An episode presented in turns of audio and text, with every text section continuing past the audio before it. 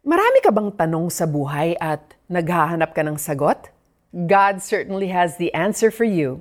Kaya simulan na natin ang bago nating series na may pamagat na maging matalino. Siya ang sasagot sa tanong mo. Sabi ni Paul David Tripp, what sets humans apart from the creation is our God-designed mental motivation in trying to figure things out.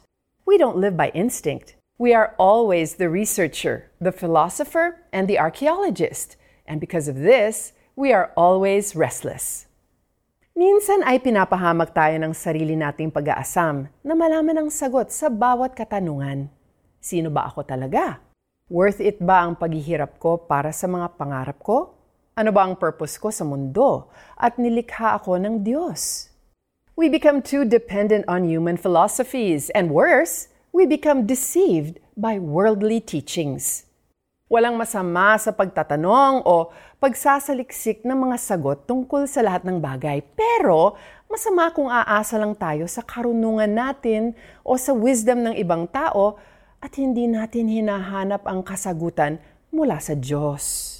Hindi natin siya kinikilala, hindi natin inaalam ang mga tinuturo niya sa Biblia tungkol sa kahit anong aspeto ng buhay natin at ng sanlibutang ito. Ang sabi ng Santiago 1.5, Ngunit kung sino man sa inyo ay kulang sa karunungan, humingi siya sa Diyos at siya'y bibigyan sapagkat ang Diyos ay nagbibigay ng sagana at di nanunumbat. Pwede kang magtanong sa Diyos ng kahit na anong bagay. Ang Diyos ang pinakamarunong sa lahat Nilagay niya sa atin ang drive na alamin ang lahat ng bagay sa buhay para lalo tayong lumapit sa Kanya.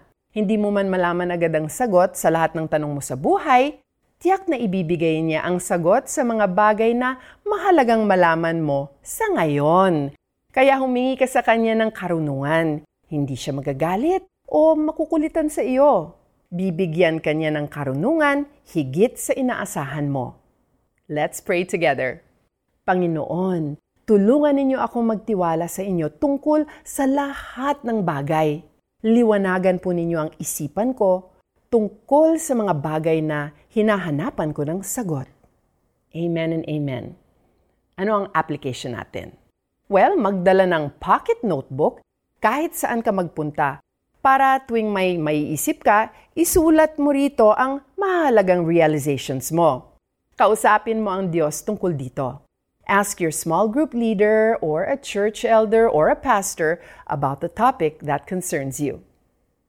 Ngunit kung sino man sa inyo ay kulang sa karunungan, humingi siya sa Diyos at siya'y bibigyan, sapagkat ang Diyos ay nagbibigay ng sagana at di nanunumbat. Santiago 1.5 Bukas samahan ninyo kami uli para sa pagpapatuloy ng ating series na Maging Matalino. I'm Joyce Burton Titular.